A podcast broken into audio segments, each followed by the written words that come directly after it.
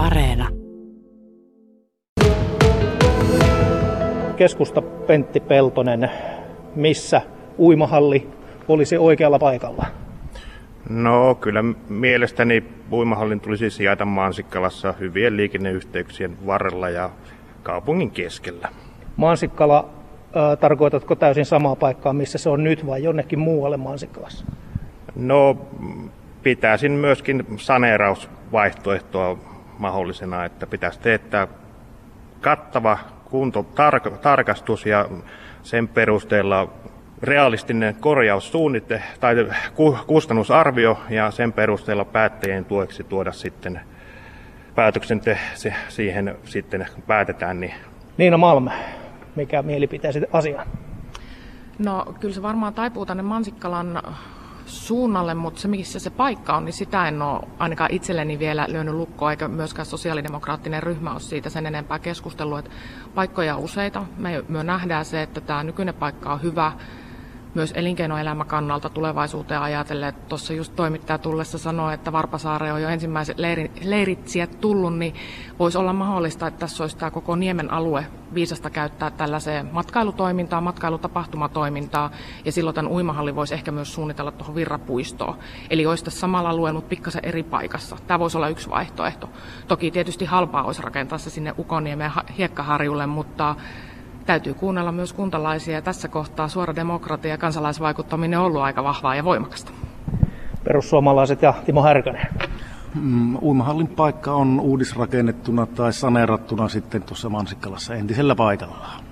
No ei siinä, siihen ei pysty enää enempää tarkemmin kysymään. Mitä Sanna Helminen?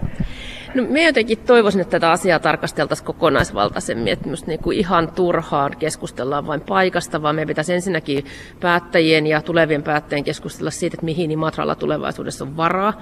Meillä on tällä hetkellä jo tiedossa se, että tehtiinpä uusi minne tahansa tai korjattiinpa vanhaa, niin kustannukset tulee kasvamaan joka tapauksessa vuositasolla käyttökustannusten osalta merkittävästi. Kysymys on siitä, että millä se katetaan. Ja silloin tietysti itse suuntaisin kyllä katseen siihen, että meidän pitäisi saada rahaa tähän aparaattiin lisää. Ja itse uskon vahvasti, että se tulee elinvoiman kautta se lisärahoitusmahdollisuus. Ja, ja silloin kyllä on erittäin niin kuin, tota, vahvoilla katsomaan elinvoimapotentiaalin kautta niin sijoittumista Ukonniemeen. Ja, ja silloin se tarkoittaa sitä, että siihen rahoitukseen osallistus vahvasti muutkin kuin imatralaiset veronmaksajat. Tässä vaiheessa kerro lyhyesti, mitä tarkoitat elinvoimalla, sillä on monta käsitettä. No joo, se on tosi vahva ja laaja käsite, mutta tota, uskon, että kun kunta mahdollistaa rakentaa vaikka uimahallin, niin se generoi ympärille liiketoimintaa, se tuo sijoittujia, se tuo matkailutoimijoita ja, ja sitä kautta se tuo rahaa ulkopuolelta niin kuin veronmaksajien kukkaron ja, ja se raha työllistää imatralaisia ihmisiä, tuo sitä kautta verotuloja ja luo hyvinvointia. Et uskon vahvasti siihen että tavallaan elinvoiman merkitykseen hyvinvoinnin generoimisessa. Niina Malmilla kommentti. No joo, tähän elinvoimaan, mihin itse jo viittasin omassa puheenvuorossani, että ennen tätä koronaepidemiaa niin huomattiin, että Vuoksille järjestetään paljon tapahtumia ja myös sitten uimahalli toimi siinä hyvin sosiaalisena tilana. Eli sosiaalitilat oli järjestetty näille tapahtumaan, oli ne sitten urheilijoita, soutajia, moottoriveneilijöitä tai ihan mitä vaan. Ja kyllä minun mielestä tällä alueella, jos Vuokselle halutaan näitä tapahtumia myös jatkossa, niin pitää olla semmoinen paikka, missä nämä sosiaalitilat ja tämän kaltainen toiminta on niin mahdollista. Jos kaikki viiää Ukonniemeen, niin silloin tämä vuoksi jää itsessään kehittämättä ja yksin tähän. Ja tämä on minun mielestä elinvoimakysymys yhtä paljon siinä kuin mistä Annan näkemys, mutta eri paikassa vaan ja eri tavalla. Timo Härkönen, pyysit puheenvuoroa, mutta kysyn tähän ennen kuin päästään sinut ääneen, niin olit sitä mieltä, että se uimahallin nykyinen paikka, se olisi hyvä alue, niin pitäisikö sitä alueena sitä Pässiniemeä sitten katsoa ja kenties kaavoittaa niin kuin muutenkin? No tota, minun mielestä tässä pitää nyt pysyä tässä uimahallin aiheessa, niin tota, ihan pelkästään sen uimahallin paikassa. Sitten mitä sen ympärille lähtee kehittymään, niin ne on sitten asia erikseen. Et nyt koitetaan saada tämä, nyt tämä uimahalli-asia niin kuin maaliin mahdollisimman kokonaisvaltaisesti, niin kuin tuo Anna ja Niina esiin toi. Mutta tämä kommentti tässä, mitä tuota, olisin halunnut tuoda tähän näin, niin myöskin, että puhutaan elinvoimasta, niin se hyvinvointi, hyvinvointivoima myöskin meille tuota Imatralle. Ja nyt tämä asia pitää täytyy ajatella, tai perussuomalaiset haluaa ajatella sen asian niin, että nyt tehdään kuntalaisille. Se, mitä se sitten merkitsee maakunnalle tai, tai, tai turismille tai mille tahansa, niin se on minun mielestä tällä hetkellä niin kuin hieman ehkä toisarvoinen. Nyt tehdään kuntalaisille niin kuin hyvinvointia. Ja se on se uimahalli ja siihen liittyvät palvelut, mitä kaikkea siihen mahdollisesti tuleekaan, niin ne on niitä äärimmäisen tärkeitä nimenomaan meidän omille kuntalaisille. Keskustasta Pentti Peltonen, miten sinä näet sen uimahallin nykyisen alueen ja Pässiniemen kehityksen? No kyllähän se nimenomaan tuommoisena matkailualueena toimii, toimii aika hyvin ja, ja tota, sitä pitää kyllä kehittää ja nimenomaan uimahalli siinä mukana. Ja etenkin näen niin näiden nykyisten rakennusten arkkitehtuurin semmoisena, että nyt jos tehdään uusi uimahalli, joku peltihalli, niin ei se, ei se ole semmoinen, että kyllä se, kun katsoo noita rakennuksia, niin kyllä ne on aika, aika hienoja. Mitä mieltä olet rantarakentamisesta yleensä Imatralla? No kyllä tietyssä mittakaavassa voitaisiin tehdä tuonne myöskin Hossukkaan ja näin, että tietty osa luonnonsuojelua ja tietty osa rantarakentamista. Tai ehkä ei niinkään rantarakentamista, vaan siihen rannan läheisyyteen rakentamista. Niina Malm Hossukka on ollut paljon puheessa rantarakentamisen suhteen. Mitä mieltä sinä siitä olet? Se on kyllä tullut aika selväksi meidän sosiaalidemokraattien ryhmästä, että se on ei. Että Hossukka ja Lempukka ei ole niitä paikkoja. Varsinkin tällä viikolla oli tosi mielenkiintoinen Teams siitä alueen luontohistoriasta ja myös kulttuurihistoriasta. Että vanhoja talviteitä, sieltä on löytynyt 1700-luvulta viskareita ja vaikka mitä siis mielenkiintoista. Että se on niin tämmöinen kulttuuriaareaitta myös sen lisäksi, että se maanrakenne on siellä semmoista, että sinne ehkä infravetäminen ei ole niin kauhean halpaa. Sen sijaan me nähdään mahdollisuuteen tämä vuokseympäristön rakentaminen, kaupunkikuvan tiivistäminen, ehkä tuosta keskuskadulta se vihon viimein odotettu silta yli tuonne itäpuolelle, jolloin myös saataisiin se itäpuoli myös kytkettyä tähän keskusta-alueeseen. Ja kun meidän tämä palveluverkko-uudistus on tehty ja meillä on kolme koulukeskusta nyt päätetty, niin myös tämän niin kuin kaupungin rakentaminen niiden ympärille on se meidän näkemys. Perussuomalaiset rantarakentaminen kun on puheessa, niin olisiko se painotus enemmän Vuoksen rannat vai sitten siellä Saimaan rannoilla Hossukan suunnalla? No tuotta noin, meillä jakautuu tässä tuota, kannatus tässä tuota, rantarakentamisessa omissa kuntavaaliehdokkaissa jonkun verrankin. Miten henkilökohtaisesti minä olen sitä mieltä, että kaikki luontoarvot huomioiden rantarakentaminen on, on ihan ok ja se tuo meille Imatralle houkuttelevuutta asuinpaikkana – Meillä ei ole sellaista ryhmäpäätöstä tai sellaista niin suoraa kantaa, rakennetaanko hossukkaan tai tuota, tuota, vuoksille, kumpi on niin pääpaino, vaan me ollaan lähetty siitä, että, tuota, että kaikki nämä luontoarvot, kaikki kulttuuriset arvot, mitä tuossa Anna ja Penttikin toi esille, että niin, jos se mahdollistaa meille tänne houkuttelevuutta, hyvinvointi, elinvointiin, niin totta kai se silloin täytyy mahdollistaa. Ja vielä Anna Helminen kommentti rantarakentamiseen. No me haluamme olla avoin kaikille vaihtoehdoille ja mun mielestä nykyaikaisen modernin asukkaita havittelevan kunnan niin pitää tarjota monipuolisia erilaisia asumisen ratkaisuja, jotka tyydyttää erilaisten ihmisten erilaisia tarpeita ja ei voi olla niin kuin viisaus pelkästään päättäjien päässä ja siinä, että mitä me ajattelemme. Että kyllä tässä pitää niin kuin oikeasti arvioida myöskin niitä, jotka mahdollisesti tulevaisuudessa olisi sijoittumassa Imatralle asumaan ja, ja siitähän meillä on hyviä kokemuksia nyt sitten esimerkiksi tehdyn ennakkomarkkinoinnin osalta ja se yllätti positiivisesti, ihmiset osoitti kiinnostuksensa ja, ja kyllä siihenkin on syytä reagoida. Maaliskuun työllisyyskatsauksen mukaan työttömyysprosentti oli Imatralla 17,2. Siinä varmasti on korona, koronavaikutusta myös vielä, mutta Anna Helminen, miten parantaisit työllisyyttä?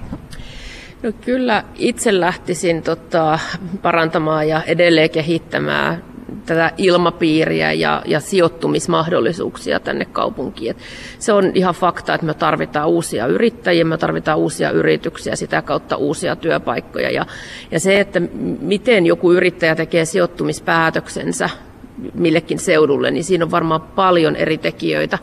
Mutta yksi varmasti on kaupungin yrittäjä myönteisyys ja tavallaan se ilmapiiri, jota se kaupunki elää ja, ja hengittää. Ja, ja siinä varmasti on kyllä petraamisen varaa ja se on varmaan perinteinen teollisuuspaikkakuntien haaste. Ja siinä... Mit, mitkä on ne käytännön toimet, mitä kaupunki voi tehdä sille, että yritys tulee tänne? No se on nopeata kaavoittamista, se on auttamista, se on asennetta silloin, kun joku lähestyy. Että oikeasti annetaan semmoinen kuva, että ollaan täällä niitä uusia sijoittujia varten. Ja tota, siinä on valtavasti menty eteenpäin, mutta paljon paljon on vielä tekemistä. Ja, ja sitten toki vielä se, mitä kaupunki voi tehdä. Kaupunki ei niitä työpaikkoja voi niinkään luoda, mutta kaupunki voi edesauttaa ja etsiä niitä sijoittujia ja kertoa, että mitä mahdollisuuksia meillä on. Timo Härkönen, miten työllisyyttä parantaisi? No nämä on, kaikki lähtee pienistä teoista. On ne mitä tahansa, puhutaan nyt vaikka tulevasta kaupungin strategiasta, että millä tavalla tuleva valtuusto lähtee parantamaan työllisyyspalveluita tai yleensäkin työllisyyttä.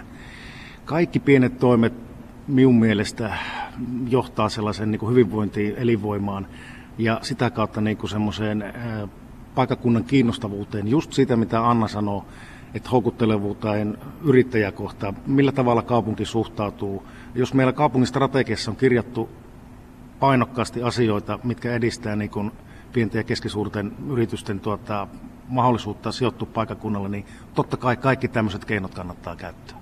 Entä Niina Malm? Imatra on tietysti aika vahvasti tällainen teollisuuspainotteinen kaupunki. Onko täällä vielä teollisuudella enemmänkin tulevaisuutta jollain toisella toimialalla vai pitäisikö sitten palvelurakennetta muuttaa niin kuin jotenkin toisella tavalla, että niitä työpaikkoja saataisiin tehtyä? No kyllä sosiaalidemokraatit näkee niin, että teollisuus ja matkailu on ne tulevaisuuden alat ja myöskin tämän teollisuuden osalta niin nämä tämmöiset ekosysteemit, mitä vihreä siirtymä tulevaisuudessa varmasti tulee tekemään. Me, me nähdään jo nyt meidän teollisuudesta, että ympäristöasiat on vahvasti ollut esillä ja niiden mukana eteneminen on se sitten synteettiset polttoaineet tai ihan niin kuin tämä kirjohan on valtava. Ja se, että opetushallituksen raportti 2020 mukaan, niin tämä työvoimapula tulee nimenomaan iskemään kone- ja tekniikan aloille, prosessi, sosiaali- ja terveysala ja sitten myös kiinteistö- ja maanrakennus. Ja tämä pitäisi ottaa huomioon myös sit koulutuksessa ja siitä, että millä aloilla tulevaisuuteen koulutetaan työntekijöitä ja nämä niin arviot tulee pelkästään eläköityvien mukaan. No se, mitä kunta voi tehdä, niin on nimenomaan se palvelu ja palvelutarjoaminen ja sen osalta minun mielestä kehitysyhtiö keskeisessä asemassa ja se, että meillä on kaupungin johdossa kuitenkin ollut kolme merkittävää yrittäjää, niin kyllähän tämä mahdollisuus tähän yritysilmapiirin muuttamiseen on ollut meidän kaupungin johdon osalta koko ajan. Mutta siitä huolimatta meidän kehy on ollut aikamoisissa vaikeuksissa ja tämä epäkohta minun mielestä pitäisi niinku pystyä muuttamaan. Mutta näihin työllisyyslukuihin sen verran, että näissä onneksi varmasti on lomautettuja. Ja lomautettujen osio siinä on kyllä ammattiyhdistysliikkeen rutistus. Siinä on ollut sosiaalidemokraatit aikanaan mukana ja se on helpottanut tätä tilannetta aivan valtavasti tämän korona-aikana. Ja on hienoa, että meillä on tämmöinen järjestelmä. Keskusta Pentti Peltonen, minkälaiset on sinun ja keskustan työllistämistoimet? No kyllähän ne uudet työpaikat syntyy PK-sektorille sektorille ja yleensäkin tota, pieni, tai tuommoisia matkailualalle tällä, tällä alueella ja ja tota, sieltä se lähtee ja sieltä tulee hyvinvointia. Sitten kun firmat pärjää, niin tulee hyvinvointia myöskin kunnalle, kunnalle että sieltä sitä kautta. Mitkä olisi niitä asioita, jotta niitä firmoja tänne saadaan? Mitä, mitä kaupunki voi siinä tehdä? No varmaankin hyviä, hyviä tontteja, niitähän meillä, meillä on tuolla Korvekanna-alueella ja muuallakin hyviä yritystontteja ja, ja tota, muutenkin luodaan mahdollisuuksia sijoittumiselle tänne. No, tässä noin kuukausi sitten nähtiin Matralla kaupunginjohtajan valinta ja se näytti tuloksellaan sen, että Imatran päättäjät kyllä aika, aika tasaisesti kahtia jakautuvat ja siitä jäi jotenkin näin niin kuin ulkopuolisena seuraajana sellainen mieli, että omat poterot ja on, on kaivettu ja niin edelleen. Niina Malme, STP, miten hyvä yhteistyö Imatralla päättäjien kesken nykyään vallitsee? No sosiaalidemokraateille ei ole mitään estettä olla tekemättä yhteistyötä muiden puolueiden kanssa, että me ei olla tehty vaaliliittoja, meillä ei ole ollut tämmöisiä rakenteita meidän niskassa. Me ollaan oltu omalla kannatuksellamme osa tätä valtuustoa ja myös sen mukaan toimittu sitten. Ei olla oltu enemmistönä, mutta ollaan oltu suurin ryhmä tässä valtuustossa. Ja meidän mielestä on tärkeää se, että demokratiaa kunnioitetaan, on se sitten kuntavaalien tuoma demokratia ja äänestystulos, tai on se sitten se, että mitä meidän valtuutetut sillä mandaatilla, minkä kuntalaiset heille on saanut, niin toteuttaa sitä edustuksellisuuden kautta. Ja kyllä me halutaan jatkossakin tehdä yhteistyötä kaikkien kanssa, mutta se, että miten se tulee jatkossa tämmöisen keskustelun ja varsinkin tämmöisen julkisen keskustelun jälkeen onnistumaan, niin on kyllä arvotus meidän ryhmälle. Kokoomuksesta Anna Helminen, te ette ainakaan ihan mukisematta mieleen tuota lopputulosta. Mitä hyvin yhteistyö tästä eteenpäin voi jatkua? No asiathan tässä riitelee eikä ihmiset. Se on niin kuin tietysti ensimmäinen lähtökohta ja, tota, ja, ja, ja tietysti valtuustokauden vaihdos on aina myöskin mahdollisuus tavallaan tehdä uudenlaisia pelisääntöjä. Tässähän niin kuin nyt kokoomuksen näkökulma on vahvasti ollut se, että niitä pelisääntöjä ja, ja päätöksiä, joita yhdessä valtuusto yksimielisesti on tehnyt, niin niitä pitää noudattaa. Ja, siellä on ollut esimerkiksi kaupungin ihan hiljattain valtuuston tota, hyväksymät eettiset arvot, ja, ja meillä on vahva näkemys siitä, että me emme tällä hetkellä valtuustona elää niiden omien eettisten arvojemme mukaan, joita, joita olemme yksimielisesti päättäneet. Ja, ja tämä lähtee ihan tämmöisistä niin kuin arvokeskusteluista. Mie itse henkilökohtaisesti kunnioitan ja pidän arvokkaana demokratiaa, mutta demokratialla ei voi kävellä kuitenkaan ihan kaiken, varsinkaan lainsäädännön yli. Ja tässä on kyse perus, tämmöisestä perusteellisesta näkemyserosta, joka meillä on nyt sitten lain tulkinnan osalta. Niin, Timo Härkönen, perussuomalaiset, minkälaisia ajatuksia sinulle jätti tuo kaupunginjohtajan valinta? No, minun mielestä tässä valtuusto on päättänyt asiasta saamiensa tuota, haastatteluiden ja materiaalin pohjalta, mitä tuota, kaupunginjohtajan valinnassa on ollut. Sitten on äänestetty ja minun mielestä sen jälkeen pulinat pois. Sitten jos tästä tulee laillisuusselvityksiä jälkeenpäin, niin sitten otetaan selvitykset vastaan ja katsotaan, mihin se johtaa. Meillä perussuomalaisten ryhmässä niin meillä oli henkilökohtainen kanta, että jokainen saa äänestää ketä tahansa ehdokasta, ketä siellä oli. Ja siitä ei ole tehty julkinen, koska tuot, julkista lainkaan, koska tuota, meidän valtuutetulle tämä asia oli hyvin henkilökohtainen, sitä ei ole lähdetty rääpimään sitten yhtään sen enempää. Perussuomalaiset haluavat kunnioittaa demokratiaa ja huomioon myöskin laillisuuden tarkastelut tässä asiassa, mikäli niitä tulee. Ja me ollaan valmiita yhteistyöhön ihan kenen ryhmän, minkä ryhmän kanssa tahansa tulevaisuudessa. Niina Malma siinä nosti sormea.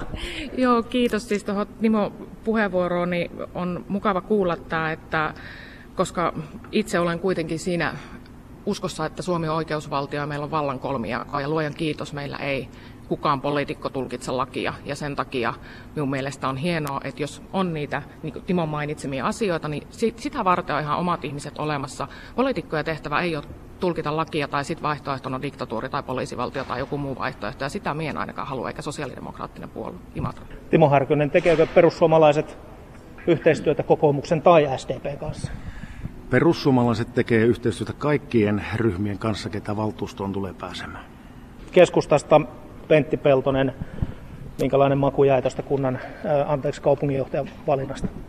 No hyvin pitkälle samanlaisia ajatuksia kuin Annalla ja myöskin Timolla, että tota, ollaan äänestetty ja pulinat pois. Mitäs keskustalla muuten? Teillä on yksi edustaja, Pekka Räty, jolla aika iso äänisaalis täällä oli ja on nyt sitten muuttanut ja ei ole Imatralla ehdolla, niin minkälaisista lähtökohdista keskusta Imatralla vaaleihin lähtee? No toivon mukaan hyvistä lähtökohdista. Että sittenhän se 13.6. nähdään. No näinhän se on. Ja myös kokoomuksen puolella siellä on Anu Urpalainen jättänyt aika ison aukon, Anna Helminen, miten tuo äänimäärä kokoomukselle saadaan tai saadaan kokoomuksessa pysymään. Tätä te varmaan haluatte.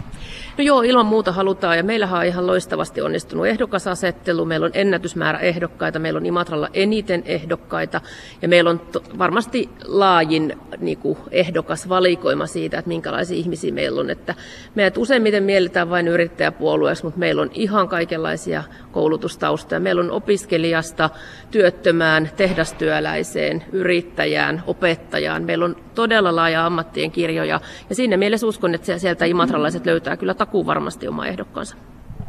Otetaan tähän loppuun vielä yhtenä nostona mahdollinen rata Viipuriin. Testiajojakin on tehty ja niin edelleen. Perussuomalaisten Timo Härkönen, tulisiko Imatran lähteä tällaista projektia ihan tosissaan toteuttamaan? No, tämä ei varmaan ole ihan yksi Imatran toteutettavissa, että tähän tarvitaan valtiollista apua ja linjauksia. Tässä katson tuonne Niina suuntaan. Ajatuksena erinomainen. Kyllä tällä, jos pystytään matkustajavirtoja tänne Imatran suuntaan Etelä-Karjalaan saamaan millään tavalla, niin kyllä minä näkisin, että totta kai yhteydet on mahdollisuuksia. No kyllä on. Voin Timolle sanoa, että kaikki aika, mikä suinkin vaan jää, niin käytetään tähän ratahankkeeseen ja se, että tässä puhutaan matkustajaliikenteestä, mutta tällä on myös valtavia työllisyysvaikutuksia toteutuessa. Tämä on viennin edellytyksen yksi niin kuin pulmakohta ja tämmöinen solmukohdan avausmahdollisuus. Ja myös tämä asettaa Suomen pohjoismaisessa mittakaavassa Norja, Ruotsi, Suomi, Aasia-akselilla aivan erilaiseen asemaan toteutuessaan. Ja siis tämä niin kuin kaikki tämä saavutettavuus tässä on niin pelkkää plussaa ja täytyy sanoa, että esimerkiksi ministeri Skinnari on tästä hyvin kiinnostunut ja hänen kanssa tästä paljon käyty keskustelua, että hän kyllä ymmärtää viennin, viennin merkityksen ja silloin ennen koronaa, kun tämä tuli kunnolla päälle, niin kerettiin myös käyttämään tuo liikenneministeri rajalla ja nyt seuraavan sitten olisi työministeri Haataisen tarkoitus saada tulemaan tänne Imatralle, että hän myös näkee tämän niin kuin työllisyysmahdollisuuden ja se, että miten paljon vaikka ovako perässä olevaa tyhjää tonttitilaa meillä olisi esimerkiksi terminaalitoimintaa käytettävissä.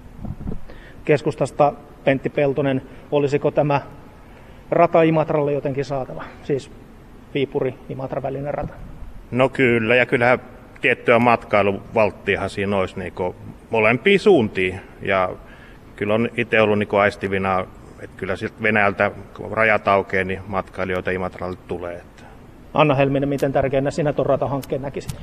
No todella tärkeänä, siis ihan Imatra-elinvoima, mutta koko maakunnan elinvoiman kannalta. Et siinä on itse asiassa kaksi aspektia. Siinä on tämä matkailu ja tämmöinen yksityisliikenne, junamatkailu ja sitten on tämä toisena tämä rahti ja, ja totta kai se radan kansainvälistyminen niin tota, on edellytys kummallekin, mutta Imatra-kaupunki on tähän asti tehnyt erittäin kovasti töitä ja varmasti tekee tulevaisuudessakin kovasti töitä sen eteen, että kaikki ne kivet, mitä on käännettävissä, niin varmasti käännetään, jotta tämä tota, hanke saadaan maaliin asti. Ja niin kuin todettu, että tässä tarvitaan vahvaa valtiovallan tota, mukaantuloa ja, ja toisaalta myöskin tuon naapurin valtiovallan niin kuin yhteistyötä. Et siis tämä ei ole ollenkaan helppo ja yksiselitteinen tota, niin kuin tehtävä, mutta uskon vahvasti, että kovalla työllä se onnistuu. Ja, ja venäläinen raideoperaattori on kyllä todella sitoutunut siihen ja ilmoittanut jo sen, että milloin he ovat valmiita liikenteen käynnistämään. Et uskon, että se etenee Venäjällä myöskin heidän painostuksesta.